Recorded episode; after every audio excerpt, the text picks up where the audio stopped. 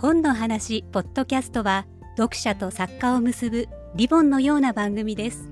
文藝春秋がお送りします。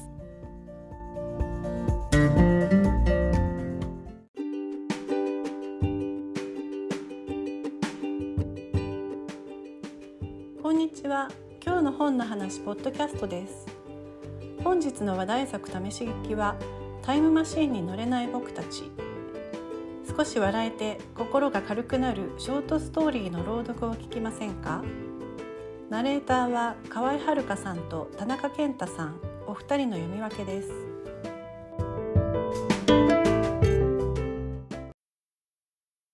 コードネームは保留。コードネームが必要だった。南由香という戸籍上の名前ではない。友達から付けられたあだ名でもない。ペンネームでもラジオネームでもなく、源氏名でもウェブ上のハンドルネームでもなく、コードネームだ。殺し屋にはコードネームが必要だ。殺し屋、暗殺者、アサシン、資格。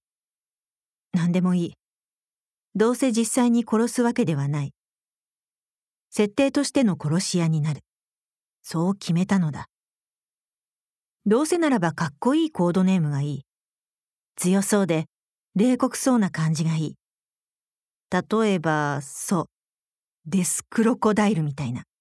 あるいは、レッドスティングレイみたいな。いや、それはかっこよくない。むしろすこぶるダサい。なし。今のなし。なしなしとつぶやきながら、私は手帳に、コードネーム保留と書き込む。それについては、これぞというものが見つかったらでいい。午後の始業、5分前を告げる曲が流れ出したから、急いで手帳を閉じた。だんだん楽しくなってくる、ドレミファ富士の音楽堂。入ったばかりの頃は、この曲が流れるたびに、クソダサい会社に入っちゃったな、と胃がしくしくいたんだ。富士の音楽堂は、駅前の商店街の端にある楽器店だ。店の奥に事務所が、2階に貸しスタジオと児童向けの音楽教室があり、私は主にこの事務所で一日を過ごす。経理事務若干名という求人を出していたこの会社の面接を受けたのは3年前のことだ。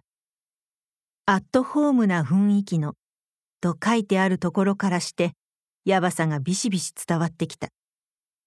でも失業給付をもらえる日数もそろそろ残り少なくなっていたし、とにかく再就職先を決めなければならない局面に来ていた。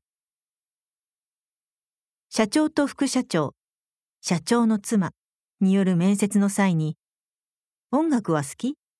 と聞かれて、いえ、別に、と正直に返事をしてしまったので、不採用になるだろうと思っていたが、あっさり採用されてしまった。多分、他に面接を受けに来た人間がいなかったのだろう。九段のだんだん楽しくなってくるという曲の作詞作曲をしたのは社長らしい。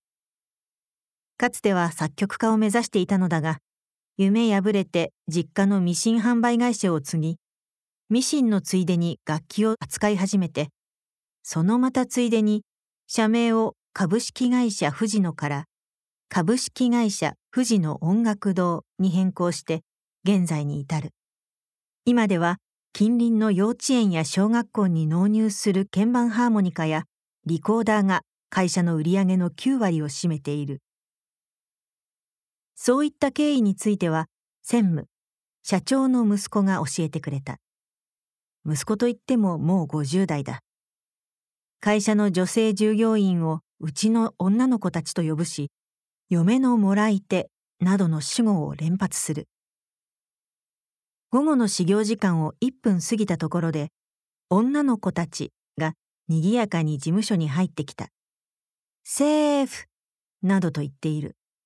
ちっともセーフではないのに、専務はニコニコとそんな彼女たちを眺めているだけだ。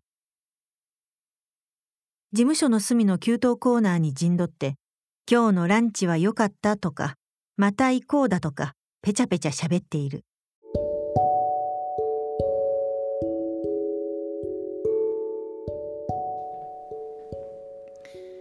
皆さんいかがでしたか？